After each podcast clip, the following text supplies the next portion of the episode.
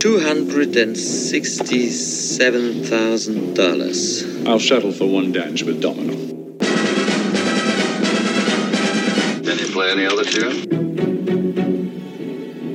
Something we're making for the Americans. It's called the Ghetto Blaster. May I cut in?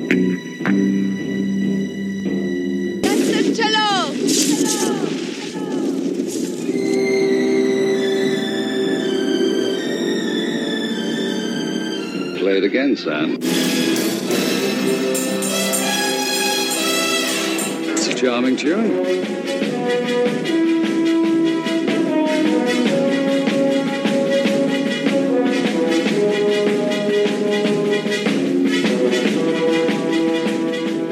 Hello and welcome to the 39th and final episode of Bond Music Six of the Best, our series discussing the Bond movie soundtracks and spin-off soundtracks and all that kind of stuff. And Alan, it is the final episode, our best of episode. And of course, I'm Jarrod Alberich, and I'm talking to my best friend in life, Alan Porter.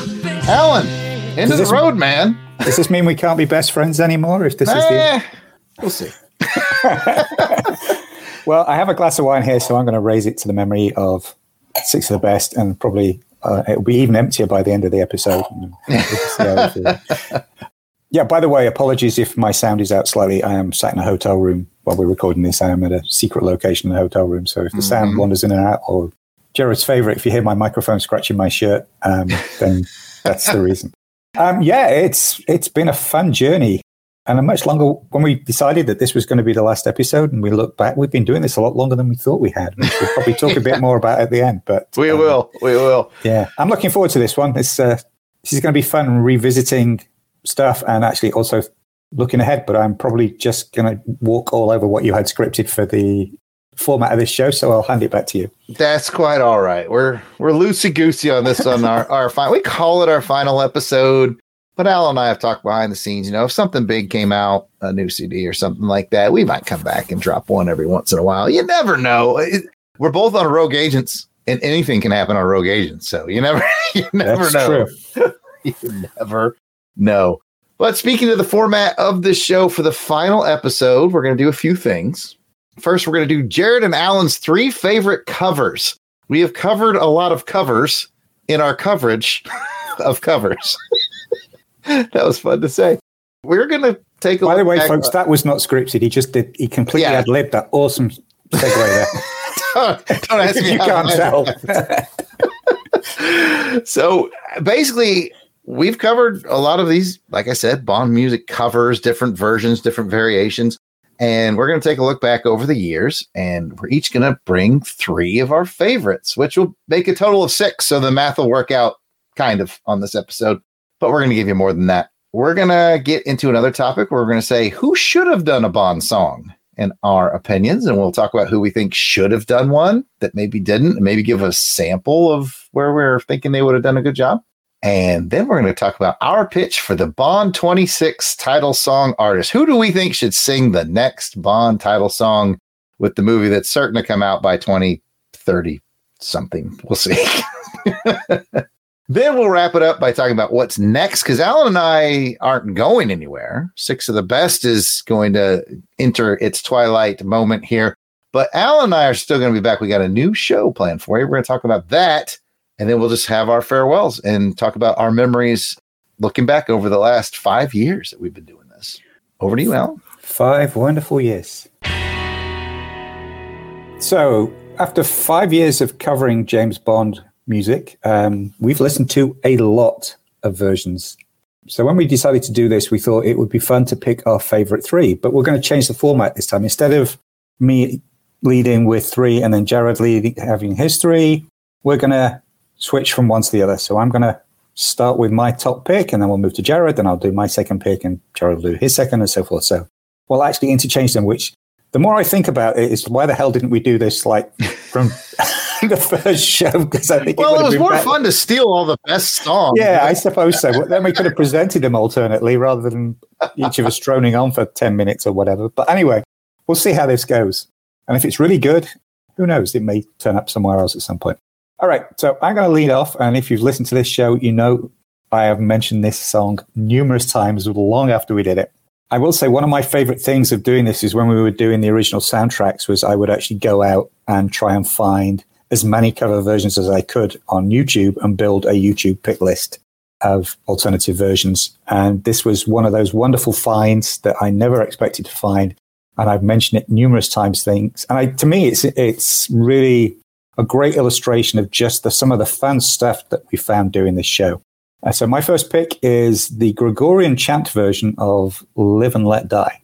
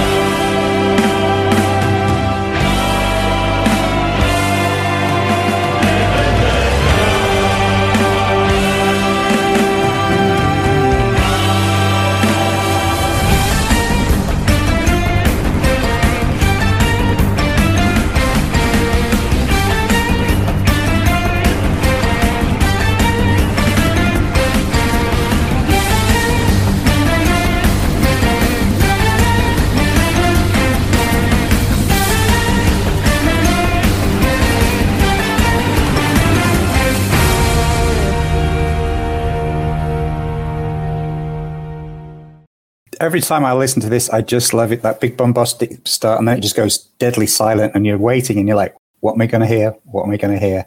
And you didn't see this, folks, because we're on. But as soon as that voice started, we both broke up, broke into huge grins. So yeah, I just love it. For me, this is just the epitome of everything we tried to do when we set out this show and decided we'd go look for alternative versions. Oh, I agree. This is a fun one that we covered on the show way back when.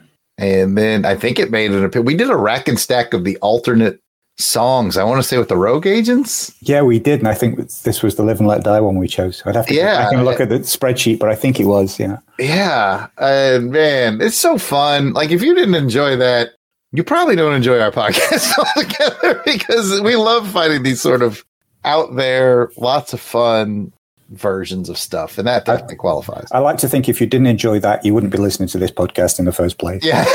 like, where did I go wrong? it's a wonderful pick. I'm so glad you brought it. Definitely a highlight of some of the interesting covers that we've had in the past. And with- I'll roll that into one of my very favorite ones that I discovered by doing this show.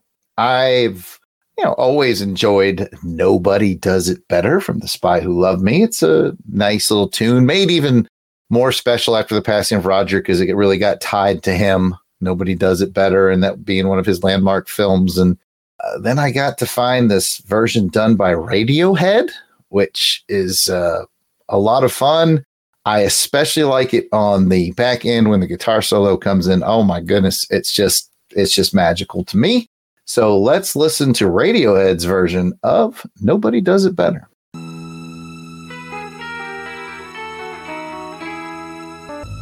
Nobody does it better.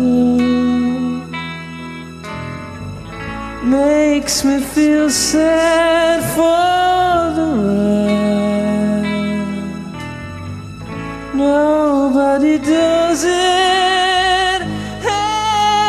As you. Baby, you're the best. I wasn't looking, but somehow you found me. I try to hide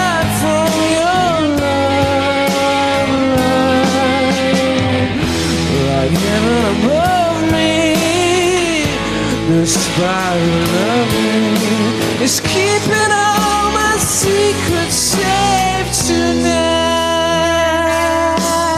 and nobody does it better. Sometimes I wish someone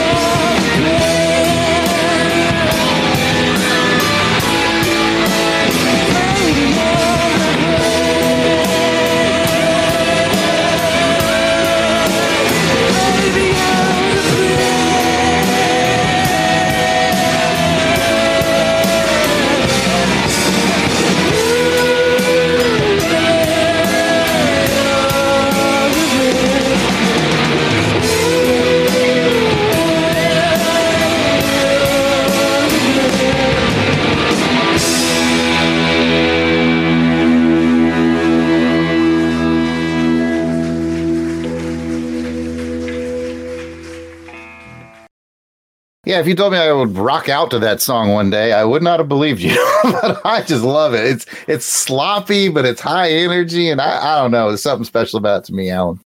I mean, I think you're right. This song has that extra level of resonance above the movie because it has become Rogers, the late Rogers theme tune, posthumous theme tune. And I think it's improved that song in my mind. Now, it's never one of my favorite songs, but when I think of it in terms of Roger, then it's just a perfect fit. I'm not a huge Radiohead fan, but I actually do really like this one. Still, the voice, the lead singer, sorry, I don't know his name. I don't know. It, it's We've never my- been good at stuff like that on our I know, I show. know. I mean, why start now? But yeah, particularly towards the end, it really does. I, I, like you, I find myself rocking to this one, and I would never have expected to. So yeah, good pick. Thank you, sir. So while we're going with sticking with bands with the uh, the word head at the end of their name, completely by coincidence, we're going with Propellerheads. And of course, if you know me, you know I have to get a Majesty's track in here. And again, this is when I first time I heard this on the wonderful David Arnold uh, Shaken and Stirred album. I thought, what are they doing with my favorite song and favorite tune? Where's this going? And then I was probably third of the way, and I'm like, oh my god, this is awesome.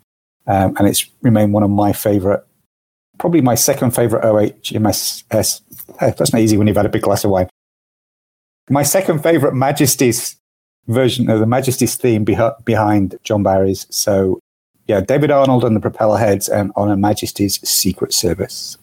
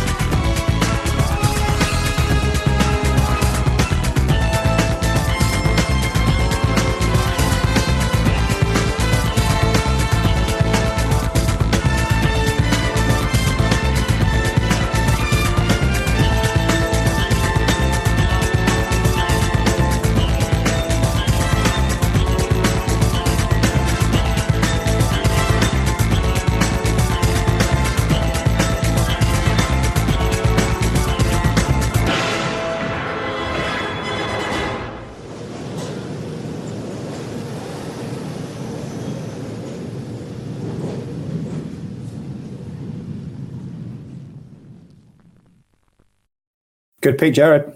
Oh, great pick. Great pick. You know, uh, I'm just as taken with the Majesty's theme as you are. Well, you can Yeah, have no, it. no, no. Come on, we'll fight you king. You're the king. There's two things I know about Alan J. Porter is he loves the Majesty's theme and he also loves automotive racing. And I feel like this is the perfect blend. Like this is a drive fast song. This is like This is an awesome song. To, I, I, I will say yes. When I was also, you- even though I'm, I stopped a couple of years ago, when I did autocross competitive driving, I did sometimes actually have this playing in the car while I was actually on a timed run. Yes, and it does. I'm sure it added at least a, a tenth of a second onto my uh, my times. So, Yeah, that song, man, such energy. I mean, I don't know that I've ever heard a version of the Majesty Secret Service theme that I didn't like, and that one's just full of high energy. And it's a it's a drive fast song. It's incredible, and I'm so glad you brought it. One, one actually, before we move off of that, when we were preparing for this the, the other day, and I was rewatching the, I was watching the videos and that opening thing where they're on the tube train, the London Underground. I was like, why did they put that on the beginning of the Majesty's theme? It just didn't seem to fit. And then I was thinking about it. There was actually that cut sequence from the movie. George does the foot chase across the roofs of London and then down into the underground. And then there's a thing with the train, which is actually referenced on the headline that Campbell is reading when you actually get to Switzerland and he's in the in the station watching. But they cut that sequence out of the movie. And I thought, oh, I wonder if that's actually a reference to the cut sequence from the movie. Probably not. It's probably just a complete coincidence and I'm projecting. But it's the first time it actually struck me was like on Sunday when I was actually going back through the uh, the pics for this show and uh, watching the videos. You heard it here, folks. It's from the cut sequence of the movie. We're declaring it as fact. It's a, it's a reference to that cat sequence, I've decided, yeah. I like it. No, that's good thinking. I do like that. And if David Arnold disagrees, he can just reach out and let us know, okay? Yeah, he can come on the show and tell us whatever he wants. Yeah, exactly. we'll listen. We'll listen. we will bring back six of the best if David Arnold wants to come give us a piece of his mind. okay, uh, let's get into my second pick. And man, this one is interesting because I am on record to not, you know, being the biggest fan of the No Time to Die theme song. I don't hate it. I just, it's not a high ranker for me uh, right up until Alan, I feel like you introduced me to this one. I feel like you brought this to the, to the show. This just goes to show you that a good song in the hands of the right person, and I'm not besmirching Billie Eilish. She has a very successful, clearly thing going on here. Just certain things I think fit better with certain other people. And Alan brought this really cool version of it by a opera singer. I think she's Welsh opera singer her name is Ellen Williams, and she sings her version of No Time to Die. And I was just mesmerized by it. It seeps into my soul and it just makes me love a song that I didn't really love when I first heard it. So this tells me that there's just nothing wrong with the song. I just need a different delivery vehicle. And let's give a listen to it.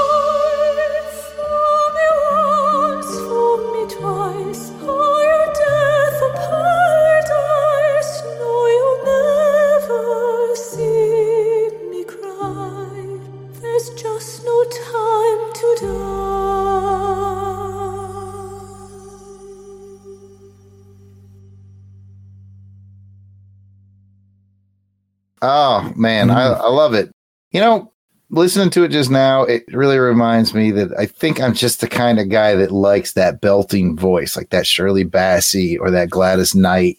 And man, she brings it. She brings it. She certainly does. This was one of the ones when I found a cover version and I was just blown away by it. It just made me Mm. stop in my tracks. I like the Billie Eilish one way more than you do, actually, way more than a lot of people do. But I also love this version. This is a very haunting version. But I had a very similar thing with the writings on the wall where I was like, oh, I don't like this at all. Mhm. And then the first time I heard it sang by a strong female vocalist, I think in that case it was the, again, apologies, forgotten the name, the young lady who fronts the Music. Um, I heard her do it. And I was like, oh, it's the singer. It's For me, it's the singer that's pulling it down Mhm. on the song. This is a really good song. And the same here. I like the Billie Eilish version, but I, I think this just elevates it to a whole other level, this performance. Um, Yeah, like like I said, it. I got to be really careful because I'm certain there's Billie Eilish fans out there. You like it too. I, I Yeah, I'm not I do. trying not to poop on her. No, Um, I think it's just my personal taste that I like the stronger voiced songs, and that one hit me Yeah. real. yeah, real it's a very emotional, yes, heartfelt performance, I think. man. Yeah, she's good. I would definitely like to hear uh, her sing more things, which means I should probably seek out more of her stuff on YouTube or whatever, because I know that's where I, I was going to say there's a place where you can go do that. there's a whole like uh, connected series of of internet things. Yeah, that'd be fun. But yeah, I'm so glad you brought that one. It just, I mean, it made my top three of all time that we covered. So I can only say thanks for introducing me to it. No problem. For my third pick of best of, this is probably not a best of, um, but it's fun. One of the other fun things that we we did was when we were going through the actual soundtracks for the movies was the rejected Bond songs. And I've heard other podcasts do whole things on series on the rejected Bond songs. There's a lot of stuff out there, and you can go find them on YouTube. But I'm a huge Johnny Cash fan, and just love the fact that he read the book and went off and did a Thunderball song on his own. Um, I don't believe this was even ever, if I remember the Jon Burlingame book, I don't think this was ever officially submitted. I think Johnny Cash just did it because he loved James Bond and he liked the book and he knew the movie was coming and he just thought it'd be fun to do a James Bond song, Johnny Cash style. So this is sort of James Bond meets Rawhide by Johnny Cash. And I just love it. It just makes me smile.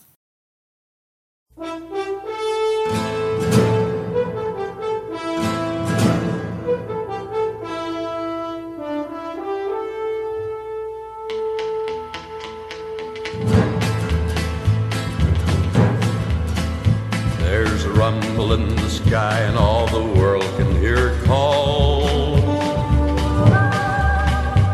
They shudder at the fury of the mighty thunderball. Thunderball. The power of her engines now is drowned in the sea. But the deadly force from within her is somewhere running free.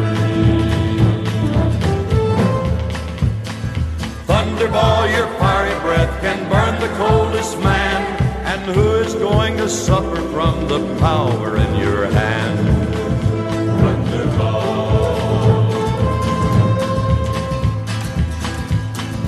where there is a man who could stop the thing in time. He's known by very few, but he's feared by all in crime. All in crime.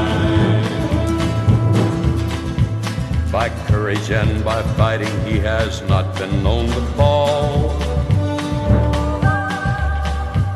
But neither has the fury of the mighty Thunderball. Thunderball.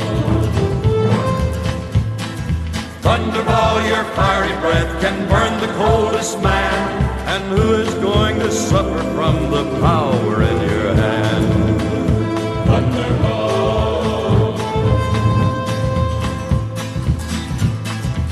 Money hungry minds need a threat to launch a scheme. But those who hold the thunderball could rule the world, it seems. Cannot the peaceful world find a clue to where she's gone? The silent sea won't answer now, but terror lingers on. Lingers on. Thunderball, your fiery breath can burn the coldest man. And who is going to suffer from the power in your hand? Thunderball, Thunderball.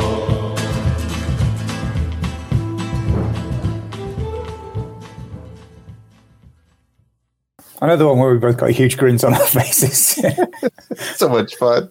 It is so much fun. And it, actually, when you're listening, I was just listening to the lyrics again. I'm like, this is actually way more in line with the plot of the movie than the official one, which I love. If you've listened to the facts that, you know, uh, Tom Jones's Thunderball vies with Paul McCartney's Live and Let Die for my favorite Bond song, depending on what mood I'm in.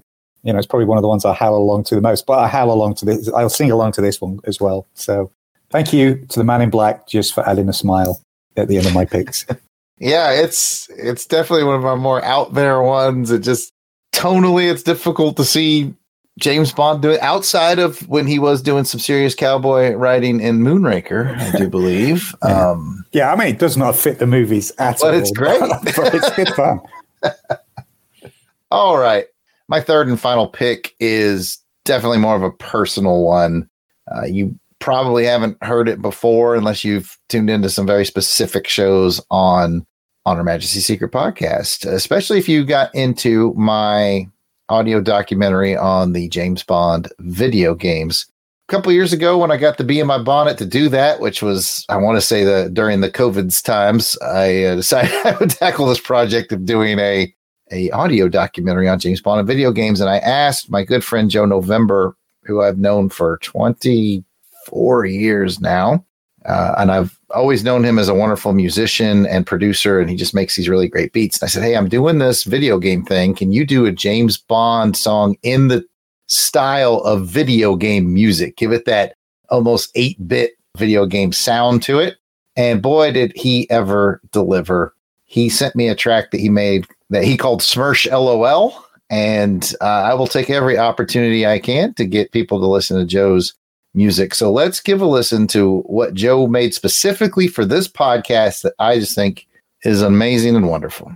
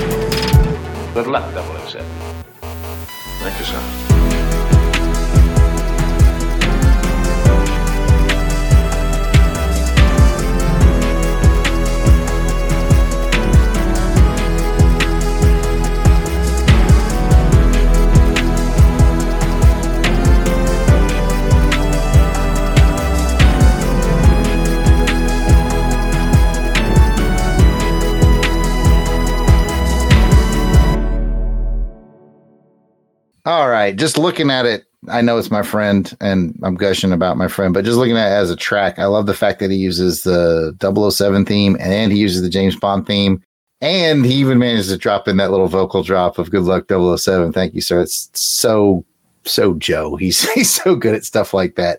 So anyway, I I know that's not a big well known thing, but I got to give Joe some limelight. I think he did great work. I just love the fact that it has that personal resonance for you. And actually, it's got personal resonance for me now because I've heard it and clips of it throughout a lot of the stuff we've done on this network. You know, I'm not a huge fan of video game music or that type music, but for me, it's sort of become our quasi signature tune for everything that we do on the network. Um, so yeah, it, it, it's, it's it's developed a personal resonance for me too, and uh, I, I think he did great work, and he's a nice guy too. Absolutely, and and uh, if anybody out there needs to uh, maybe hire Joe for some podcasting music, he is at Joseflin nine nine. That's J O S E F L I N nine nine on the X. And if you look up, he goes by Joe November. If you look up Joe November on Bandcamp or SoundCloud or any of those kind of things, you're going to find him. And uh, he is available to make cool podcast tracks. Uh, you know, in this day and age of copyrights and this and that, it's good to have somebody that makes you something uh, original that doesn't pop any flags. And that's what Joe did for us. And thanks, Joe. I'm just glad you were part of this. Now, sometimes, Alan, sometimes the stars just don't line up for one reason or another, and we don't get a Bond song from someone we think deserved one. So now we're going to have a brief discussion around who we think should have been able to belt out a Bond tune, but sadly, the chance has likely come and gone. So this is our looking back. If we coulda, if we shoulda, if we had the chance, turn back the dial. Alan, Okay, well, my pick really did actually get the chance twice, but turned it down. But unfortunately, he, there will not be a third chance because he is well and truly gone. I'm talking about the chairman of the board, Mr. Frank Sinatra. He was originally asked to do the song for You Only Live Twice, but uh, he requested that the gig go to his daughter Nancy instead. And who's going to say no to Frank? So, and then he was asked again for Moonraker, where not only was he asked to do the theme, but he was actually offered the part of Hugo Drax in the movie, but it was turned down. However, Paul Williams had written an original lyric to John Barry's Moonraker melody for Frank Sinatra. And after Frank turned it down, they got Johnny Mathis in to sing the lyric that Paul Williams had written. And I believe that's in Jon Burlingame's book. I've read it somewhere. I think it's in Jon Burlingame's book. The lyrics are out there. But they felt that uh, the Johnny Mathis thing was subpar. So they went out looking for somebody else. They also asked Kate Bush, and she turned it down before eventually they obviously decided last minute to give it to some unknown Welsh female singer. give her a shot, you know? yeah, because, uh, sorry, Delvin. Um, if you want to know what Frank singing on a Bond song would look like, they, on YouTube, somebody has actually taken Frank Sinatra's The World We Know and applied it to the Thunderball titles, and it works incredibly well. So, for me, a good example of what Frank would have sounded like singing a Bond song is The World We Knew. And like I say, if you're into the visuals, just go do a quick search for The World We Knew Bond titles, and you can see what it looked like superimposed on the uh, on the Thunderball opening titles. Are you going to play a bit? He's nodding, folks.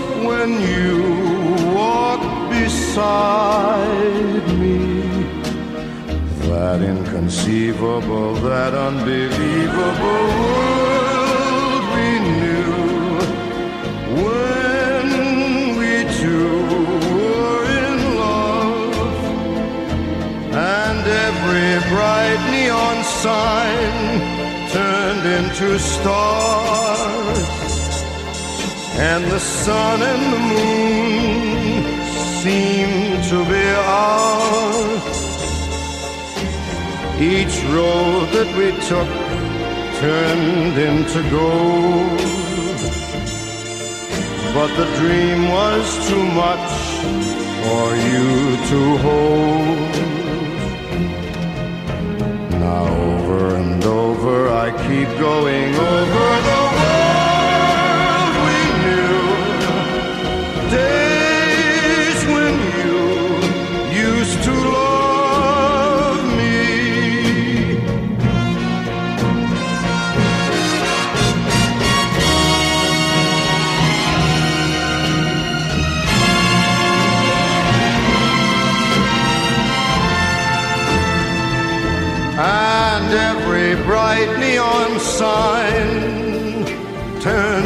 stars, and the sun and the moon seem to be ours.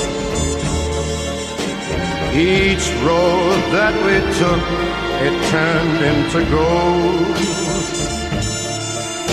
But the dream was too much for you to hold. Now over and over I keep going over the world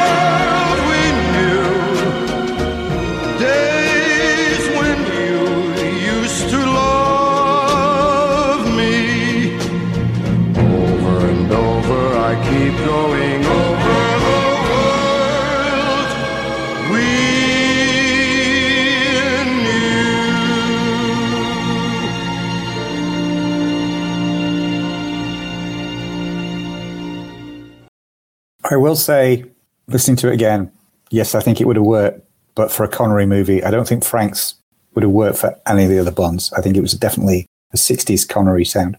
I concur. Yes, I think that would have been where he fit absolutely the best. So yeah, it definitely had that that vibe, you know, Tom Jones vibe to it. Yeah, I could totally see it. Wish we'd been able to get a Frank Sinatra tune. Got Nancy, but we didn't get we didn't get Frank. So, who's your pick, Jarrod, for shoulda, coulda, but didn't? Shoulda, coulda, but didn't. Okay. I know everybody out there is going to think, oh, Jarrod's going to pick Prince because Jarrod's the biggest Prince fan ever. And just go ahead and imagine that I did. All right. Now, now Oh, that, that's a bet I just lost then. I mean, that's kind of my ultimate answer, to be honest with you. But I, you know, I thought, I sat back and I thought, okay, you know, let's break the mold a little bit. Who really should have got one that didn't?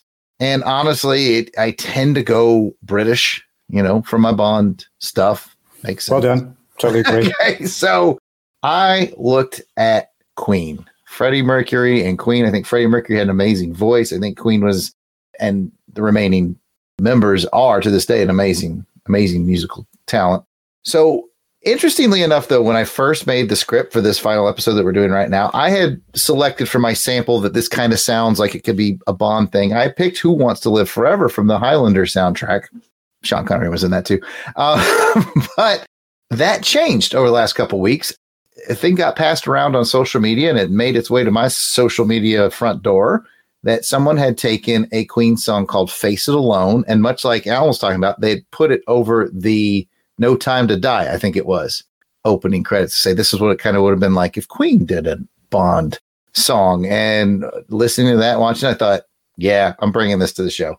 So I'd already picked Queen. I just swerved on which song it is. So let's give a listen to Queen singing Face It Alone and just imagine this flowing over some James Bond opening credits.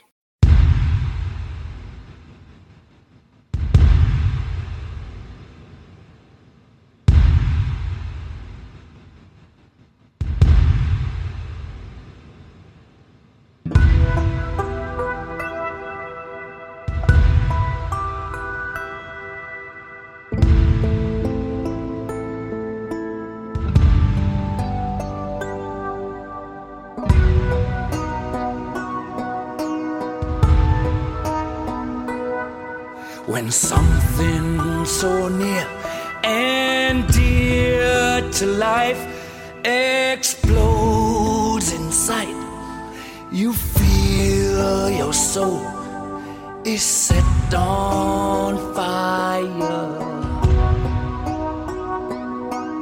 When something so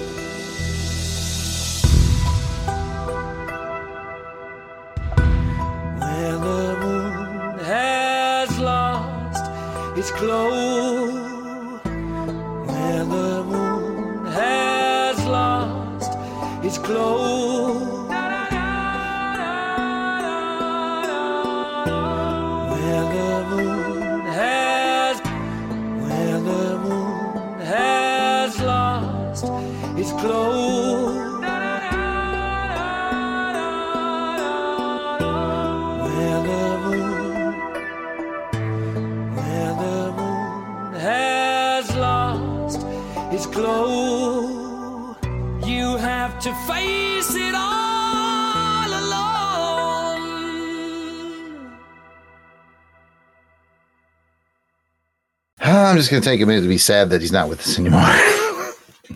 I think that would have been great. That's all I got to say. I count myself as a pretty big Queen fan. I actually know the names of all the members in the band, so there you go. That's much. um, Brian May, Roger Deacon, of course, Freddie Mercury, and who am I forgetting? Roger Taylor, Thank you. and of course, I guess now Adam Lambert. I, I'm amazed. This is actually not a track I'm that familiar with. I grew up with maybe the world's biggest Queen fan, my brother Jason, all the time, 24 7 Queen. And I don't remember this one strikingly No, well either. no, I've got multiple Queen albums that at home, but I, yeah, this is not one that sort of stands out to me. I agree. I think Queen would have been great doing a Bond movie. I'm not sure this is the one, but I think great Queen would have been great doing a Bond theme. Just you know, you, you mentioned Highlander, and then you, you know obviously you got Flash Gordon and a whole bunch of other stuff that they they did. So they could certainly rise to the challenge of doing a Bond, uh, doing a movie. Right. They knew cinematic. They Yeah. knew cinematic. Yeah. So I think that would have been cool. Like I said, Frank Sinatra was definitely for me a Connery era miss. I think Queen is probably a Roger Moore era miss. Yeah, I concur. Or maybe bleed a little into Timothy Dalton with that. That particular song kind of had that Yeah, I can see that. sadder, Yeah. harder edge, face it Yeah. alone. That feels a little Dalton-y to me. Yeah, But yeah, that. but definitely sort of that Flash Gordon yeah, Queen. Oh, that's Roger Moore all day long. yeah, yeah, definitely, definitely. Ah, this part of this show just just depresses me because I'm like, oh, love Prince, love Queen. Uh, George Michael's got a great voice that would have worked well. David Bowie, gone, gone, gone. Amy Winehouse, you had Amy. Uh, Yeah, I had Amy Winehouse yes, kicking um, around on that. this. was an almost. Yeah, yeah, it's just. yeah. I know I don't have to tell you, Alan, but I think I've reached that age where life stops giving me things and starts taking them away. Well, let's look to the future then. Let's let's let's get happier. I like So- that. I like that. So, to, to round out the music section of this final episode, we're actually recording this in December of 2023, and there is actually no information on the future of the James Bond franchise at the moment, let alone the music what's happening with Bond 26. But Jarrod and I decided that we would be nice and we would help out Barbara and Michael by pitching our choices for who should sing the title song of Bond 26. And I'm going to let Jarrod throw in his hat into the ring first. Okay, I have been basically sitting on this as a Bond song in the back of my brain since 2006, I think is when it came out. So that's carry the a, few A lot of years ago. Yeah, a few years, a few years ago. Uh, as I mentioned before, I am quite taken with the Shirley Bassey sound, the Tina Turner sound, the Gladys Knight sound. These are my three favorites, okay? There's a commonality there. there is. And I'm not going to break from that. I think a seasoned professional with a super strong voice and a bit of a soulful sound is my wheelhouse for James Bond. So, Barbara and, and Michael, I present to you a 2006 song by Beyonce off the Pink Panther soundtrack with Steve Martin called A Woman Like Me. And you tell me that this doesn't sound like a James Bond song.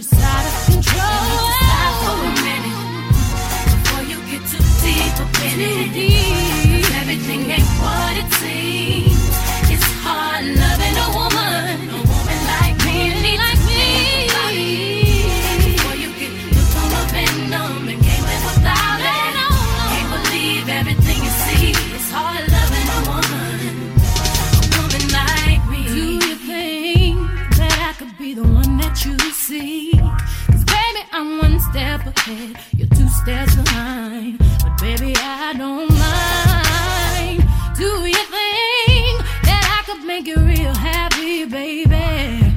Just don't get me wrong, my loving is so strong. But I ain't trying to lead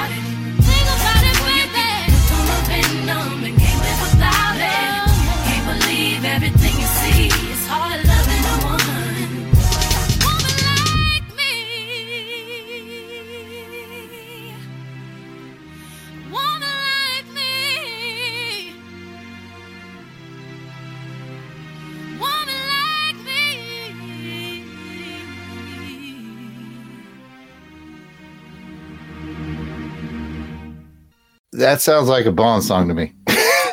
Sounds like one to me too. I was actually just thinking, you know, she'd be continuing that line, you know, from Shirley Bassey to Tina Turner to Adele. Yep, hundred Yeah, percent. Just I could definitely see her. Yeah, soulful voice. I Yeah. mean, that song to me with the horns in the background, the violins.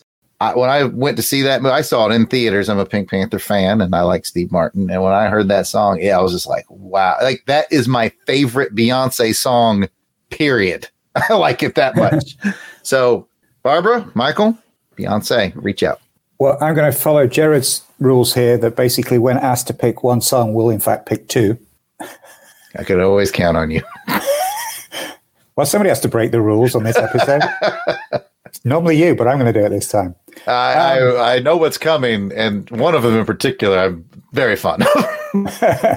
With every new Bond movie, I always hope that they're going to ask Robbie Williams because he clearly, clearly wants to do a Bond theme. You only have to listen to Millennium. Or even better yet, watch the video for Millennium, which is him driving around in a DB5 wearing a dinner jacket.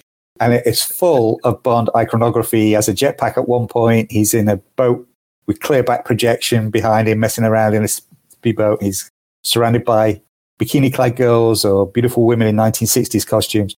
I don't know if he's pitching to do the Bond song or play Bond, but Robbie Williams clearly loves his 007. So I want us to play Millennium because I would love him to actually get the gig to do a Bond song, but I don't think he ever will. But let's give him a shot on our show. I am going to fight you in no way, shape, or form. Let's play this thing.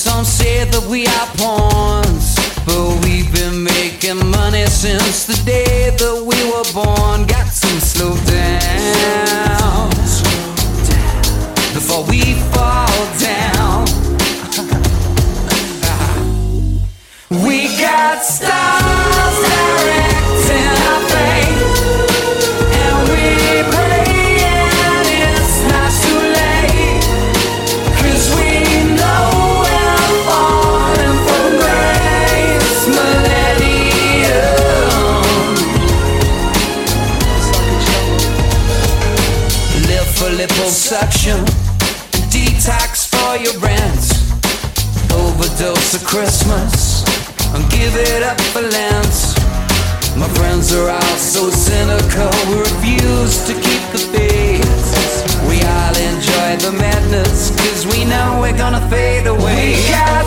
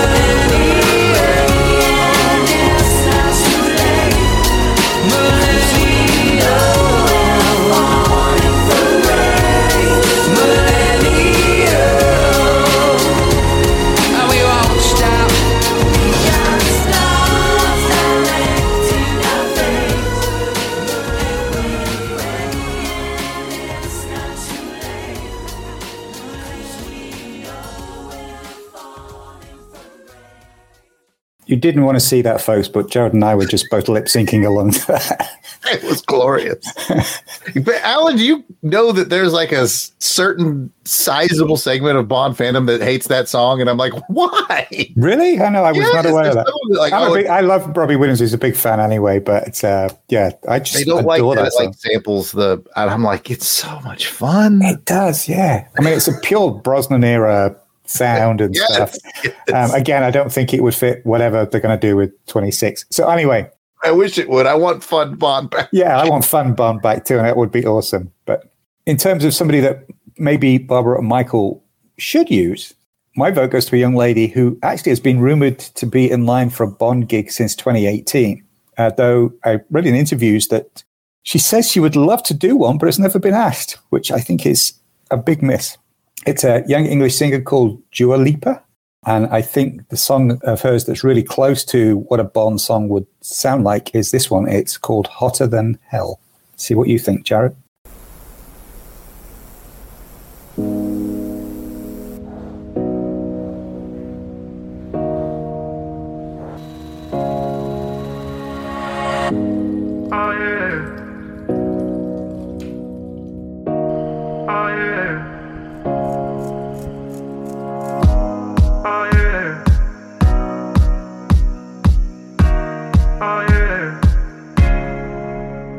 Calls me the devil.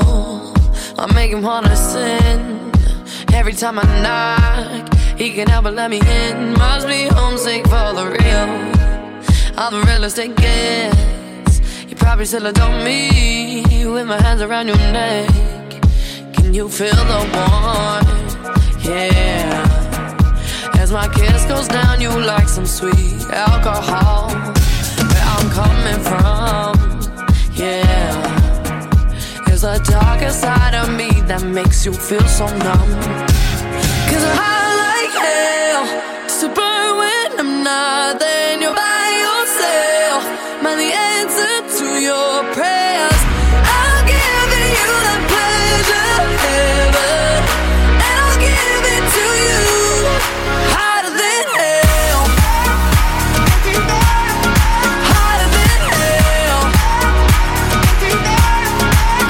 My matter from heaven. We all gotta get fed. Can't let me know I'm wanted.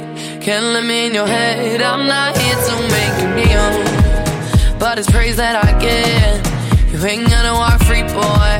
Not finished with you yet, no. Can you feel the warmth? Yeah. As my kiss goes down, you like some sweet alcohol.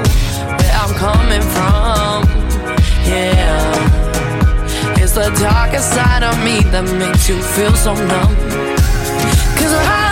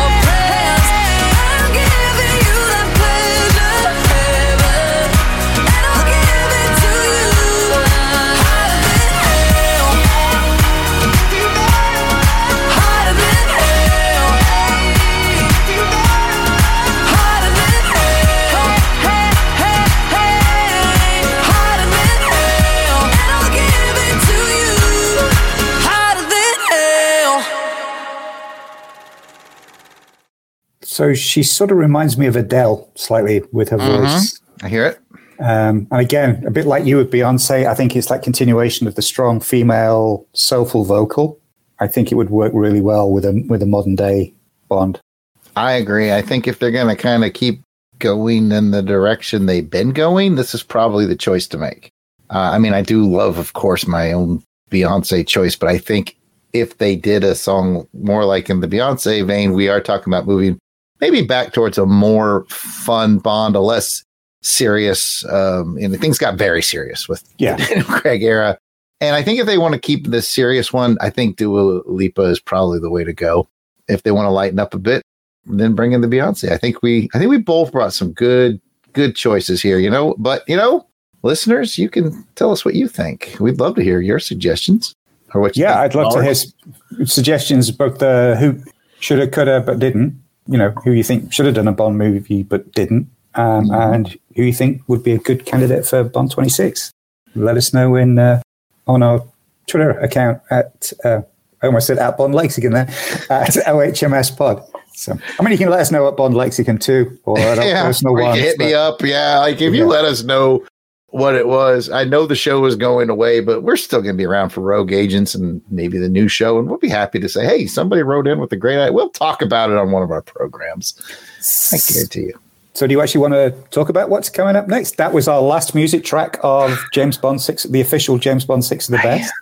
I know. So, Jarrod and I have kept this six weeks recording slot on our schedule because we got something else in mind as what we're going to do going forward. So, I'll let Jarrod do the grand reveal of what's coming in 2024. Okay, I I am proud to do this. I can't do this without giving credit where credit is due. The idea was really based out of my brother Jason, the Weasel Skull Alberich over at Longbox Crusade, and of course on Rogue Agents. On Longbox Crusade, Jason and I do a show called Action Film Face Off, where we pit two randomly selected action films against one another. We go through with a certain amount of criteria and we decide which one is that episode's champion. And Jason said, What if we did that with Bond movies? so, coming up next, I'll just tell you the title of it. Al and I will be doing a podcast with probably frequent appearances from Rogue Agents members called James Bond versus Spy Movies. Here we'll be undertaking a chronological head to head comparison between a Bond movie and another spy movie released in the same year. So, for example, our first episode is going to start in 1962 with a movie called uh, Doctor No. That's the one, right? Doctor No. It was first, right? No, I'm just kidding. Yeah. I made Alan laugh. Uh, yes, Doctor No is going to be taking on 1962's The Manchurian Candidate, which uh, I'm pretty sure stars Denzel Washington. And I'm very much looking forward to that. Okay, that was the remake. The original actually has the aforementioned Frank Sinatra. Alan, correct me if I'm wrong. I'm pretty sure that's accurate. I'm pretty sure that's, That's accurate. I correct. Yes. I don't know that I've seen the original. I've seen the Denzel Washington version, but I don't know that I've seen the I've original. never seen the remake. Yeah, so we're crisscross. And by the way, if you want to follow along, both movies are on Amazon Prime. free. There you go. So look for about six week ish from now. That will be our new show, James Bond versus spy movies. And we're going to go through boom, boom, boom. And I got to tell you, there's a couple of years. Alan's already kind of laid out a roadmap for every movie, like what it's going to take on. There's a couple of years where I'm like, oh, I, I might rather see this movie go against that and this movie go against that. And I think that's great because that's just more episodes we can do. We can revisit once we're done. We can we can keep this going for a while by revisiting. You know, what if this took on that, and so on and so forth. So we're very excited to bring you James Bond versus spy movies, and we don't have all the the details. We don't have the criteria or whatever. And it's kind of funny because I mentioned this to my wife, and that, this is all very candid. This is not scripted. Alan doesn't know what I'm going to say next. say I'm worried now. He's, he's gone completely off script, folks. I'm off script. I mentioned this to my wife that we were going to do this, and she goes, "Well, isn't the James Bond movie going to win every time?" And I went, "Eh, "Most times, I can think of a couple where it might actually lose, in my opinion.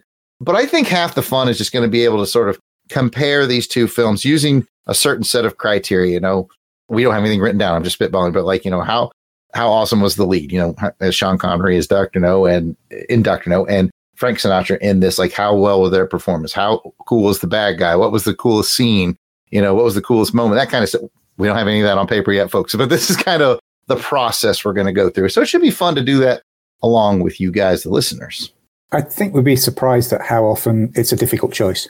You may be right because uh, having some experience on action film face off, I always refer to this one episode that we did.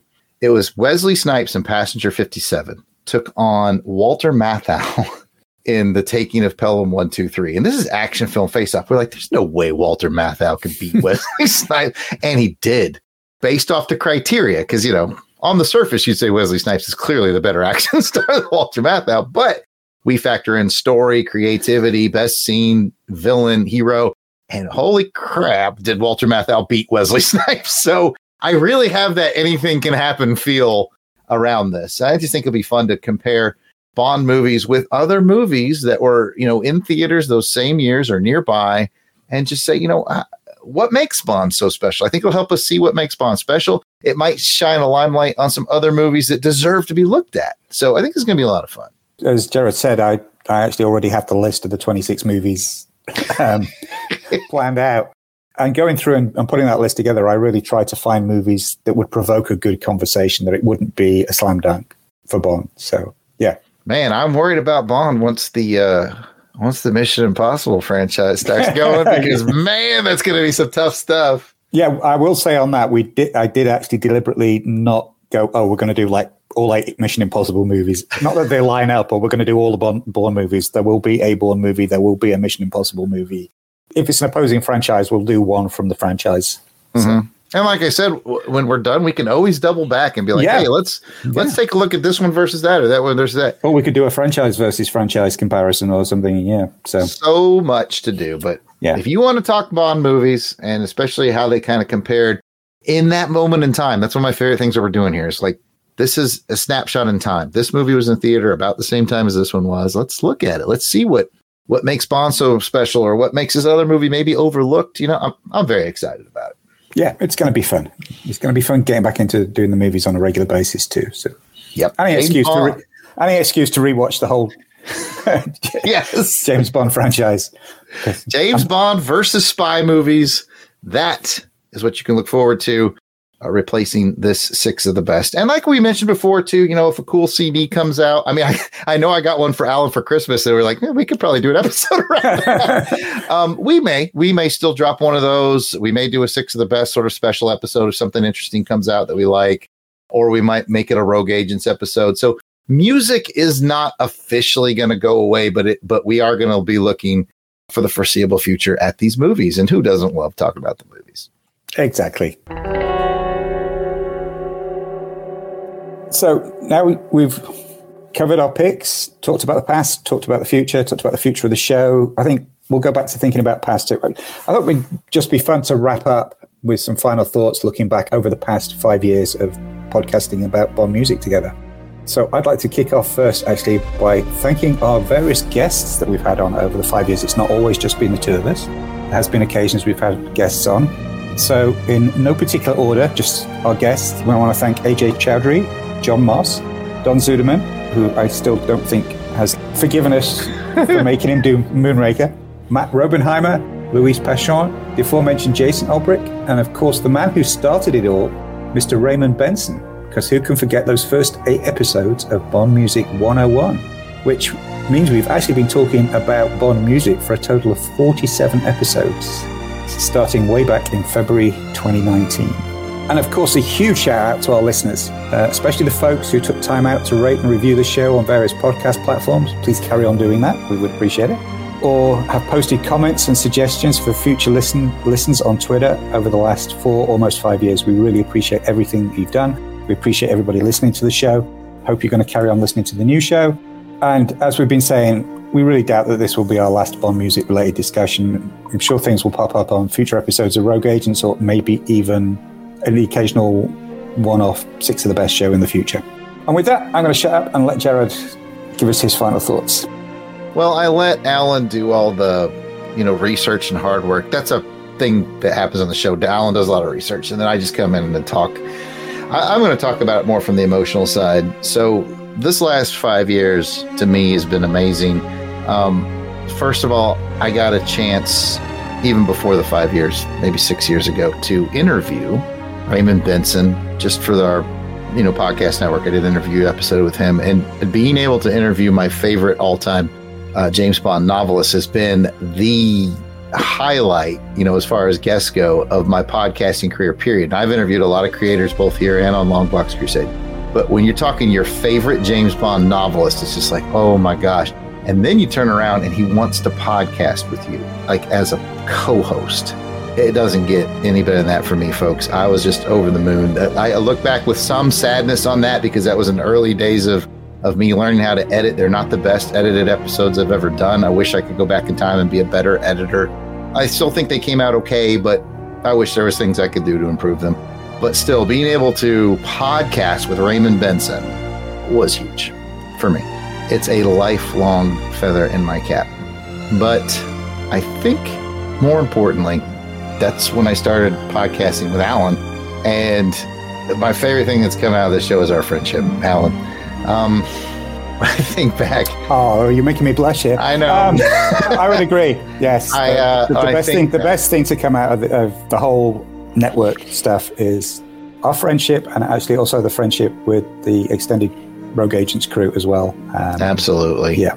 When I think back on when we started this, it was like I was like, "Oh, I get to do this with Raymond," and Raymond was a little more comfortable with Alan because he already knew Alan, and I didn't really know Alan that well. I mean, kind of knew him in passing. I kind of knew him as a friend of Van's, and to me, he was just very British, very refined, has no time for my kind of guy.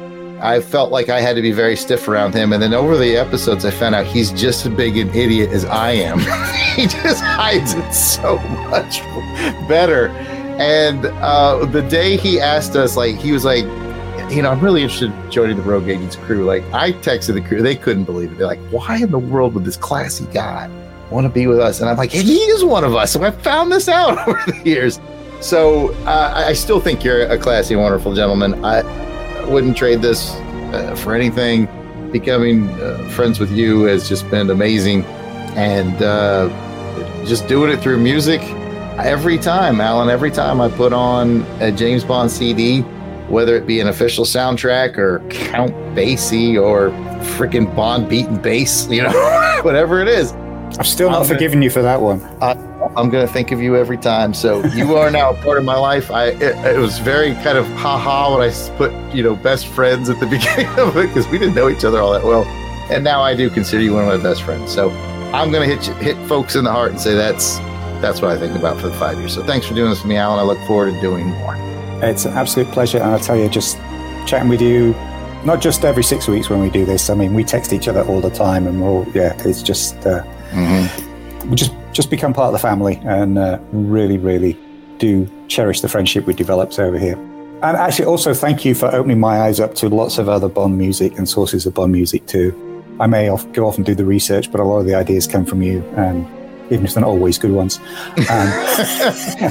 I like to think that I've kind of got you uh, to listen to video game music a little. you have. You made me a lot more aware of it. I'll give you that. Yeah, uh, and really opened my mind to that too as well. Um, so I appreciate that and everything that you've done, and all the hard work that you do in editing, and also in you actually teaching me to edit, so I could go off and do my own podcast stuff as well. So Oh yeah, I forgot I had to teach you a couple things when you yeah. To do the Beatles stuff. So yeah, it's all synergistic, folks. See, yeah, it's our kumbaya moment. It's wonderful, and I I uh, I love it. All right, guys. All right, enough of the mushy stuff. Enough of the mushy stuff. We're not going anywhere, but we are just looking back over five years of doing music. Man, it has been a blast. And that is going to bring us to the very end of Bond Music 6 of the Best. We will still take questions and comments.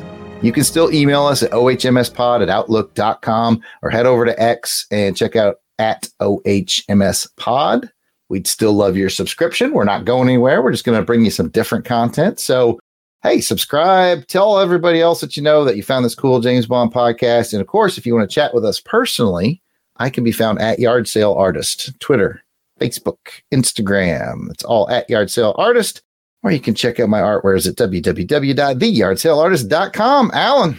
And you can find me at the aforementioned at Bond Lexicon on Twitter, X, and at James Bond Lexicon on Tumblr and Instagram. And of course, there is the James Bond Lexicon.online website, which is a companion website to the James Bond Lexicon book, which can be found at your favorite online book retailer.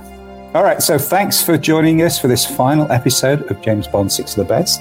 And for the last time, we'd like to remind you to legally purchase your Bond music via official download channels or via CD or vinyl or cassette. Please support the Bond creative community. We will see you for episode one of James Bond versus spy movies. So let's find out what happens when Dr. No squares off against the Manchurian candidate. Come join us.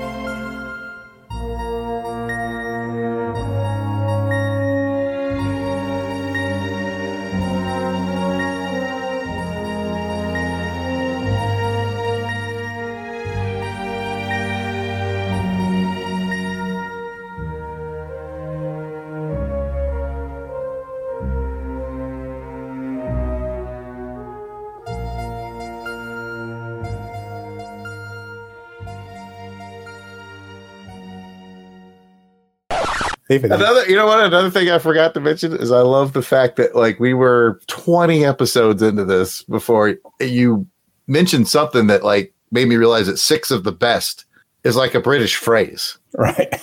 you were like, you know, like six of the best. And I was like, I, I don't know. You're like, oh, you have no I you've been podcasting about this for how long? You don't know this phrase. I was like, I don't know. Apparently, it's like taking a whooping, isn't it? It is. It's yes, what you get. It's for the the headmaster gives canes you six of the best for being an naughty boy. So, well, that's us. so it actually does make me wonder what, the people who've been searching for that on the internet what they've actually been looking for um, when they found us. Ah, definitely Fleming uh, connotations there if you've read uh, his new biography, but I won't go there. Jerry's just made me laugh. Sorry. I started laughing because I started thinking about that time you couldn't get through this part of the script because of my damn bootleg CD.